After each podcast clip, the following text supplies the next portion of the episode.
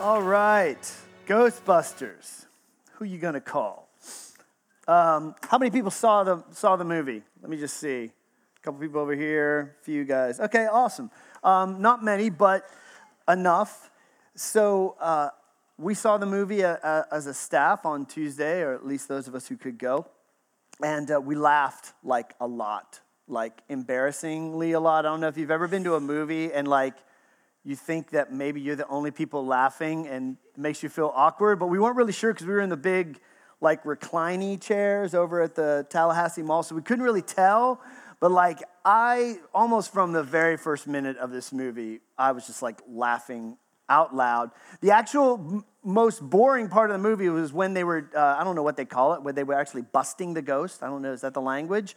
When they're actually dealing with the ghost and like fighting with the ghost, I was like, bored. I was like, can we just get back to the part where you guys are just funny and telling jokes? Because that was really, really awesome. Um, really, really enjoyed it. Uh, it. They kind of summarized the plot, but again, if, you, if you're not familiar with the movie, it's a reboot. It's not a sequel, it's a reboot of the Ghostbusters franchise. So we've got four central stars uh, Kristen Wiig, Kate McKinnon, Melissa McCarthy, and Leslie Jones.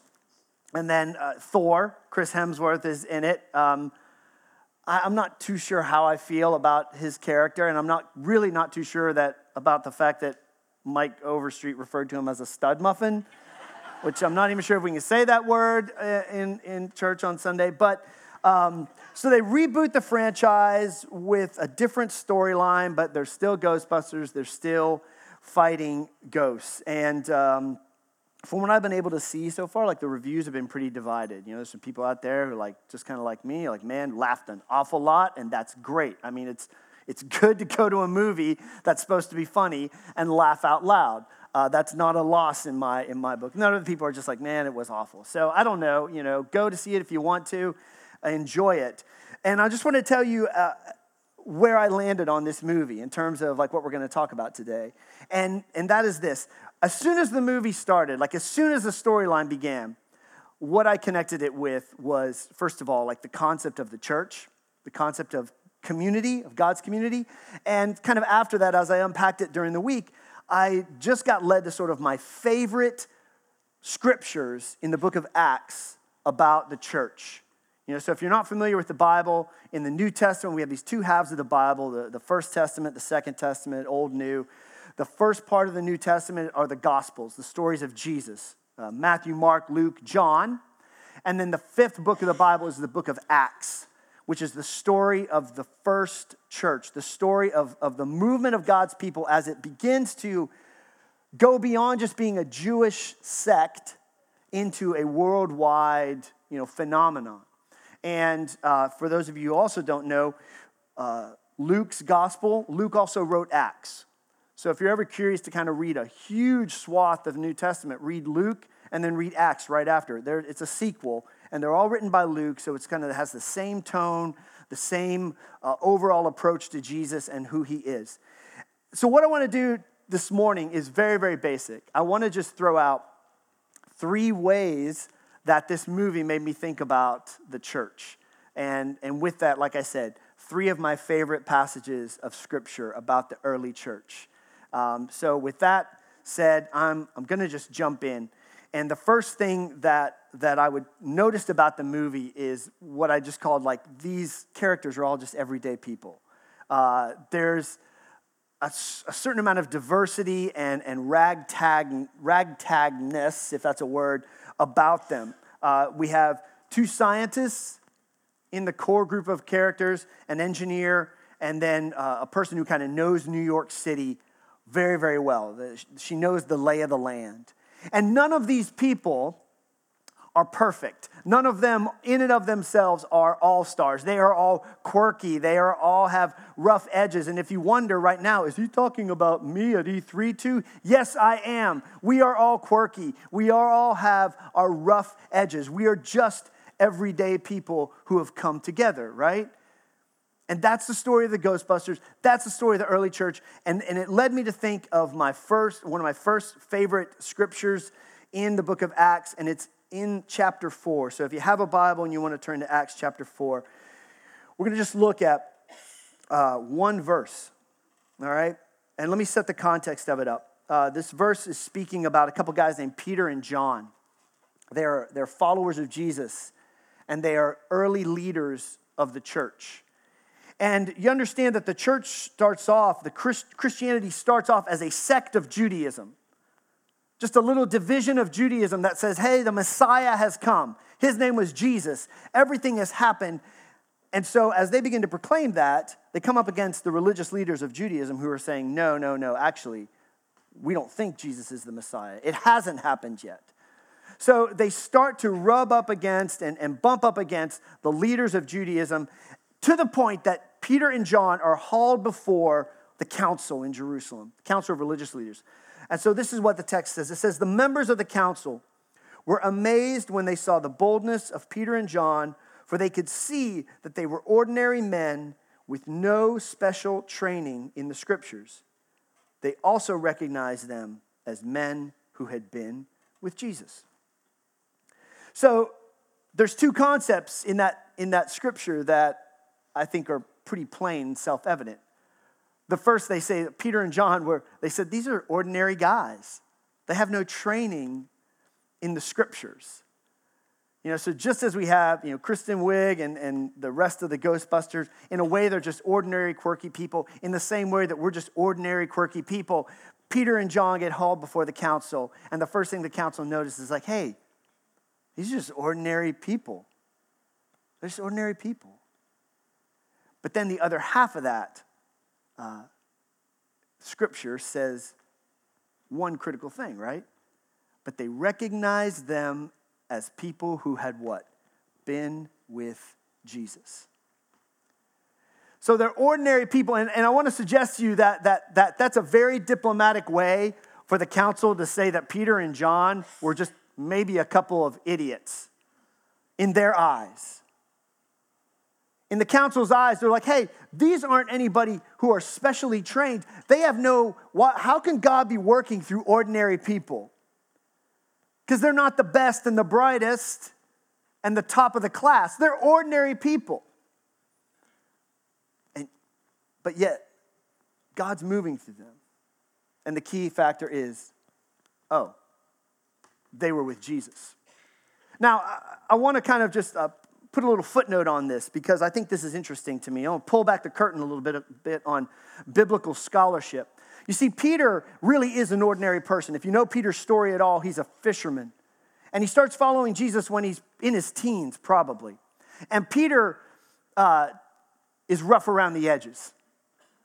To say he's an ordinary person who is quirky uh, is a bit of an understatement because Peter's a bit of a loose cannon. He says the wrong things at wrong times. He, his personality is not easy to get along with. He is not warm and fuzzy, you know? Uh, and he has no special training. Well, Peter actually writes a couple books of the New Testament. He writes, well, 1st and 2nd Peter. We don't have the most creative naming in our, in our Bible, but he writes these two letters, 1st Peter, 2nd Peter. And, and for a long time, uh, there's some skeptics of the Bible who would say there's no way that Peter could write those books. And you know why they say that? In part because of what it says right here. Because if you were to read the Greek of 1st and 2nd Peter, the Greek is actually a very educated Greek. It's a, it's a, it's a Greek that is, is very fluent and uses, and is very, very well written. It's very eloquent. And so skeptics would say, Peter's just an ordinary guy. He's a fisherman. How could he write Greek like that? Right? Well, for those of us on the other side of the aisle, we would say, I don't know, have you ever heard of anything called training? Have you ever heard of anything called growing? Have you ever, ever heard of anything of like maturing? And, and what I would suggest to you, and I just want to kind of throw this in here, is that yes, Peter and John are ordinary people, but the Bible and Christianity and spirituality is also, it's not anti-training. It's not anti put your dues in. It's not anti school. It's not anti eloquence. The key phrase is like, have you been with Jesus? But I think even Peter started out as an ordinary guy. And I think Peter was like, you know what? I want to grow. I want, to, I want to take myself to the next level. So I really think that by the time Peter writes 1st and 2nd Peter, I think he's actually worked on his Greek. I think he was like, you know what? There's nothing wrong with me being an ordinary guy, but I've been with Jesus either way. But you know what? I want to give myself resources. I want to throw myself into this ministry. And so I'm going to grow. And I think by the time he writes it, he's like, yeah, I can write Greek, not just like fisherman, everyday basic Greek, but I can spin a really good phrase. But they were with Jesus. That's what brings them together. Next thing that, that I noticed about this is uh, the Ghostbusters, these, these women and this guy, they, they have an issue about believability. In the first part of the movie, especially a couple of the characters, they are craving somebody to believe that what they are passionate about is true. And in fact, at one point early in the movie, they finally capture a ghost on video. And their reaction, I think it's actually Kristen Wiig's character, she's like, We've got it on video. Now somebody will finally believe us. And they are these this group of people that believe in the supernatural, believe in things that you can't see, that the rest of the world is going to like, no, no, that doesn't happen in New York City. It doesn't happen in the world. And I got to thinking, like, you know what? If we get right down to it, church is the same way. I believe in an unseen world. I believe that there's more to life than what I can just touch or, or, or hear audibly. I believe in a supernatural world.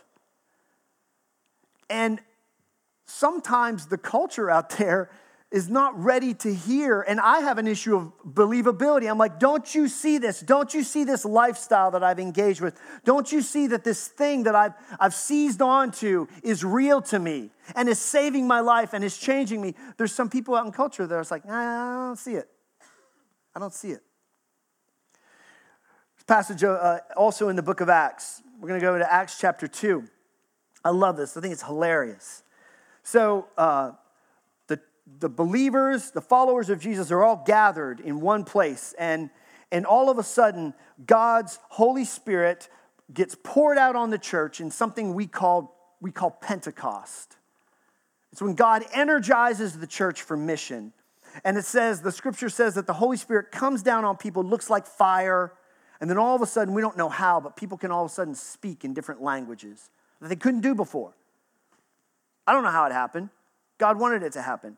But this is the reaction of the culture around them. It's awesome. Others in the crowd ridiculed them, saying, Hey, they're just drunk. That's all. Like, I don't know, a bunch of people running around babbling in different languages. Who knows what they're up to? This is awesome. This is, this is church wisdom at work right here. Peter stepped forward with the 11 other apostles and shouted to the crowd, Listen carefully, all of you fellow Jews and residents of Jerusalem, make no mistake about this. These people are not drunk, as some of you are assuming. Nine o'clock in the morning is much too early for that. Again, that's Peter. It's like, I don't know if it was at 10:30, maybe, I don't know. But Peter's like, no, no, no. Nine o'clock. It's it's it's too early for them to be drunk. And then he goes on and he explains what's going on. And he gets to these passages, and I think this speaks to the idea of like believability because he starts in verse 22. He says, People of Israel, listen. God publicly endorsed Jesus the Nazarene by doing powerful miracles, wonders, and signs through him, as you well know. But God knew what would happen, and his prearranged plan was carried out when Jesus was betrayed with the help of lawless Gentiles, you nailed him to a cross and killed him, and then God released him from the horrors of death and raised him back to life. For death could not keep him in its grip. So, what I'm getting at is this idea of like Peter saying, look, there is a believability gap that we have here. Because at our essence, the church at its core, at its lifeblood, is a man that was dead in a tomb for three days and then walked back out again. Not just alive, but resurrected. I've, I've, I've talked before about how resurrection is not resuscitation. Resuscitation is literally just wasn't breathing, now breathing. Resurrection is like resuscitation plus. Because resurrection, we're told by the scriptures, is that Jesus isn't just breathing and he doesn't just have his body, but sometimes, somehow his body is different. His essence is different. It is infused with a power that was not there before. That's what that is at the heart, the beating heart of the church, the beating heart of my life is resurrection. And I want to suggest to you that that creates a little bit of a problem for an unbelieving world. That I could run around and go, no, no, no, you understand. Like it's, he was in the tomb, he was dead, something happened, not really sure, but then he wasn't dead, then he flew up to heaven again. And I don't know if you've ever been like me where you're trying to like feed that to somebody and they're just like, yeah, I ain't, I ain't, uh, I ain't getting it. And I think what the lesson is for, that I have to keep reminding myself is that sometimes uh, for the church, we need to own that, own that believability gap.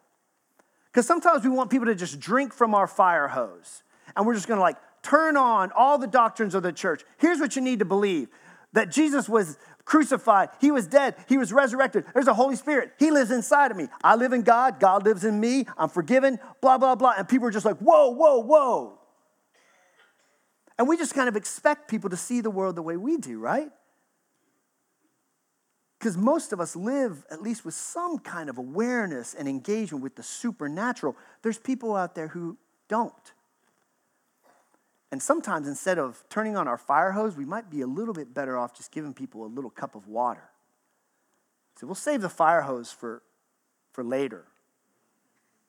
But maybe now you just need a little cup of water. And I'll tell you, uh, here's, here's an example of what a cup of water looks like. One of the most effective questions I've ever learned when sitting down with somebody who's struggling in their life. It doesn't matter where they are in their journey with God. Is sitting down with somebody and they talk about this and that and the other going on with your life.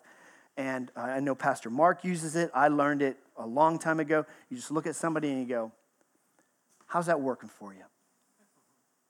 That's what a cup of water looks like. Like we can save all of the issues of doctrine and deep theology and, and the things that you have to sign on. We'll save that for later because that believability gap might be too big right now, but I'll give you a cup of water. How's that working for you? I think that's, that's where we connect with these women in the movie.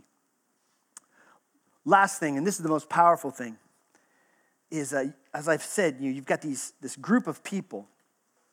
And when the movie opens, like they're not even together. Melissa McCarthy and Kate McKinnon's character are working together in a lab. Kristen Wiig's character is off teaching, and Leslie Jones's character is off, and Chris Hemsworth isn't even in the picture. And the thing that brings them together is this thing called mission. Because all of a sudden, something starts happening in the world, and they recognize that there's a problem. And they come together Kristen Wiig's character and Melissa McCarthy's character, they have this history, this relationship, friendship. They come back together because there's a problem to be solved. And at the heart of it all is the idea that they identify that there's something that they have to be doing in the world, this group of people. And they, they, they're not all the same. They come from different backgrounds, they're diverse. But here's what they know they know that wacky stuff is happening in New York City. And who you going to call? Thank you. There's a problem that has to be solved. There's a situation that needs to be addressed. And despite their differences, they're like, we have a mission. And the mission is the thing that's going to bring us together, and the mission is the thing that will bind us together. We don't have to look the same. Friends, it, that's the way it can be and should be in the church. We're not all the same. Don't know if you know that or not. And in fact, I would love that if, if a year from now, we look even more different than what we do now. That we're more diverse, ethnically, socioeconomically, politically, demographically. We don't have to look the same because we have a mission. We have a mission. That's what brings us together. That's what binds us. Here's what it looks like in the book of Acts. This is, my, this is probably my favorite passage in the book of Acts. So it's another uh, couple of guys, Paul and Silas. They're out telling people about Jesus in this place called Thessalonica. And uh, they are, uh, again, they bump up against the, the religious leaders in the town. Starts like this Some of the Jews were jealous, so they gathered some troublemakers from the marketplace to form a mob and start a riot. They attacked the home of Jason, searching for Paul and Silas so they could drag them out to the crowd. Not finding them there, they dragged out Jason and some of the other believers instead and took them before the city council. They said, Paul and Silas have caused trouble all over the world, they shouted, and now they're here disturbing our city too. And Jason has welcomed them into his home. They're guilty of treason against Caesar, for they profess allegiance to another king named Jesus. And the people of the city, as well as the city council, were thrown into turmoil by these reports. So the officials forced Jason and the other believers to post bond, and then they released him. This was actually the first scripture that came to my mind when I was watching the movie. Because they're kind of out in New York City, their stuff's getting wrecked, the mayor's not happy. And I'm like, they're out there causing trouble because there are problems that need to be fixed, and nobody else is fixing them. And sometimes I think if the church would wrap their heads around the idea that, like, sometimes we need to understand that we're not here to endorse the culture's agenda or the world's agenda, but we're here to stir up trouble. God, God oriented trouble. Trouble that looks like Jesus. Because the, I think the culture is always going to have its limits to, to how much people will come together, to how much people can say, you know, we can get people in a room like this that come, that, that, that span the political differences, the economical, economic differences in our world, and we can come together and we can say, you know what? There's a mission here that's bigger than all of us. That's the type of trouble I think that we need to be about. The type of trouble that sits down and goes, I don't look like you, you don't look like me, my house is not the same neighborhood your house is, but we're on the same mission and we're on the same team. Tell me how I can understand you. Tell me how we can be more aligned with the mission, more together in this. Man, that's the type of troublemaking I would sign on to. Because a lot of the world is going to say, no, no, no. We're just going to be more fractured and more different and more angry at each other. And the church causes trouble by saying, you know what, actually, we're going to be bound together in love. Deal with that. Acts 1 also has this vision of, of, of, of our mission. Verse 8 Jesus is speaking to his disciples. He's, uh, he's already been resurrected. He's been with them for a time. Now he's ascending back into heaven. He says, Look, you will receive power when the Holy Spirit comes upon you, and you will be, what's it say? My witnesses. Telling people about me everywhere in Jerusalem, Judea, Samaria, and the ends of the earth. What's interesting about that last phrase, Jerusalem, Judea, Samaria, ends of the earth, it's like concentric circles. Jerusalem is located in Judea. Samaria is just across the border from Judea, and then finally to the ends of the earth. And Jesus is sitting there saying, like, look, when you start this mission, when you start this journey, you are going to cross borders. Some of them are going to be geographical borders, some of them are just going to be borders in your own life. But you can't just stay in Jerusalem. You got to go to Judea. Then you got to go to Samaria, which is a little scary. Because get it, Jews and Samaritans do not like each other. And then you can't just stop in Samaria, you actually go to the ends of the earth. But that's what the mission looks like. That's what binds us together. That's what brings us together. And so let me tell you that at E3, uh, we have a mission. Anybody know what it is? Yes. Make mature, mobilize, fully devoted followers of Christ. Comes from Matthew 28, the words of Jesus. E3 is like, that's it. That's our mission. That's the thing that will bind us. Make mature, mobilized, fully devoted followers of Christ. That's what brings all these different people students, business people, parents, single folks. That's what brings us together. What does it mean to make mature, and mobilize fully devoted followers of Christ. And, and I want to suggest to you that, that when we get on this mission, one of the things that we're called to do is lay down our agendas in the face of that mission. To say, like, you know what? I am who I am. I come from who I come from. I've got my beliefs. I've got opinions. But nothing that I hold is as important as the mission. Because that's what brings it all together. And understand, we don't have a mission because we, it's a good idea to have a mission. We have a mission because Jesus gave us a mission. It's not optional for us. It's not just good organizational theory, it's a non negotiable. So if we have it, we might as well live it. Uh, a lot of you guys know, if you know me at all, you know I'm kind of a Netflix junkie. Like, my Netflix queue has about like 220 titles in it. Because as soon as I found out that it didn't cost anything to put a title in, I was like, ooh, I'll add to my list, add to my list, add to my list. It takes like two minutes to scroll through the whole thing. Um, I just like movies, I, and, and so I watch things. And if I have a spare, you know, spare chunk of time, this this week, um, before I actually watched Ghostbusters, I, I came across a title that had just been released on Netflix, and it just intrigued me. And it's called "I Am Not Your Guru." It's a documentary about Tony Robbins. Anybody heard of Tony Robbins? Motivational speaker, self-help guy, um, really, really successful dude and and uh, it was a Netflix produced documentary, and they tend to produce good stuff. And and I don't know a whole lot about Tony Robbins, um, but it just looked like it was well done and had a whole bunch of stars. And it was a documentary about this event that he hosts called a Date with Destiny. And it's like six days long when people fly in from all over the world, and you spend six days in really long seminars with him. And he is really, really focused on helping people. He wants to he wants to help people get over the hurt and the brokenness of, of their lives, kind of like the church, right? And as I'm watching this, and especially as I go to see Ghostbusters, all of a sudden, like, I'm fascinated about this event that he hosts, especially as it overlaps with what the church does, and especially as it's different from what the church does. Because it's very powerful stuff.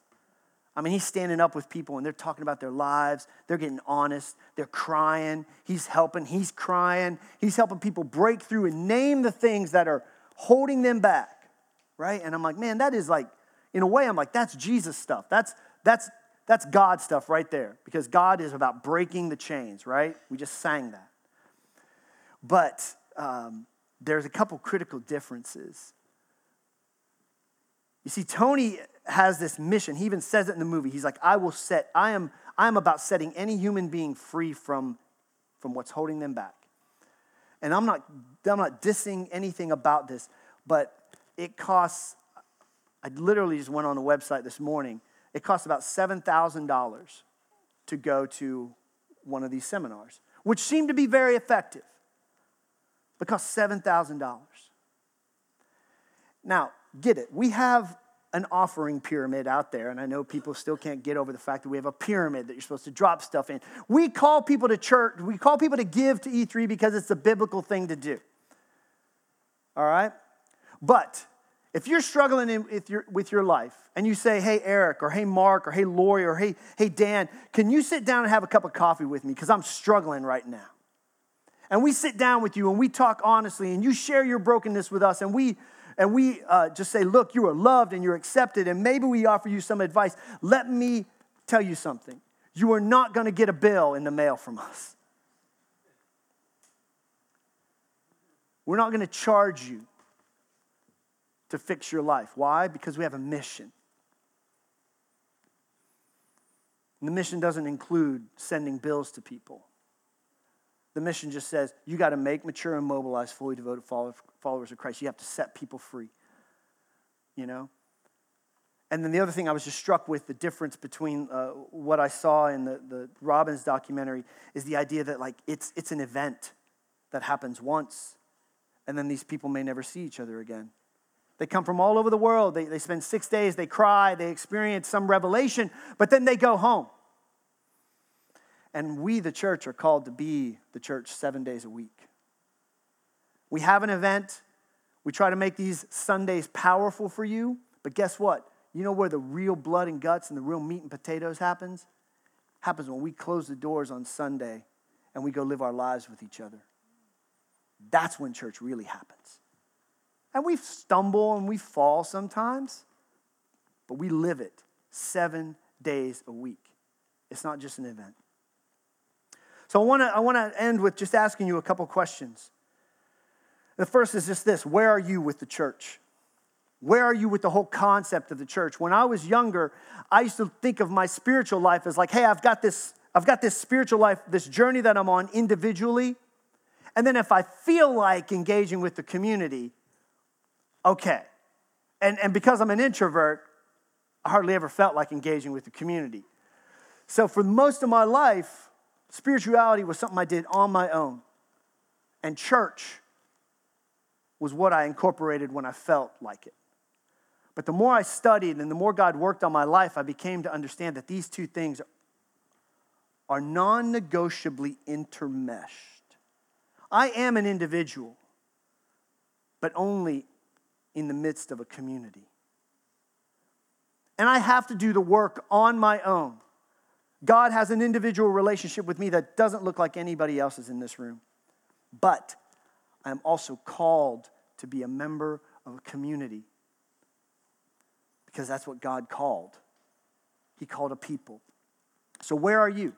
You know, maybe one of your takeaways is be like, you know what? I've never gone all in with the church. I've never gone and taken the step to say, look, I'm going to be here in this community. I'm going to be here. I'm going to give my all, and I'm going to hear comments back to me about my life, and I'm going to give comments out about my life. And then the second thing is related. What's your part in the mission? We have a mission make, mature, mobilize, fully devoted followers of Christ. You know? I can't believe I'm doing this, but just like in Ghostbusters, they had an engineer, they had a couple, you know, theory people, and then they had a couple like real practical, down to earth, here's how we get this done people. Everybody has a place in the mission. Everybody does it's our job. One of the things that we do again there's no bill for this is it's up to e3 it's, it's up to e3 to help you find what that place is. So in the fall we're going to be offering stage classes one of which is something called demonstrate which is just designed to have you figure out what's your place in the mission of making maturing and mobilizing fully devoted followers of christ. There are no sidelines in god's in god's kingdom. We're all in the game. So those two things. Um, and relatedly, I'd like you to do two things for me as we close. I'm going to invite, as the band's going to come up and play one last song. I want you, I want, I'd like you to do two, two things for me. One is uh, September 4th is something called Vision Sunday.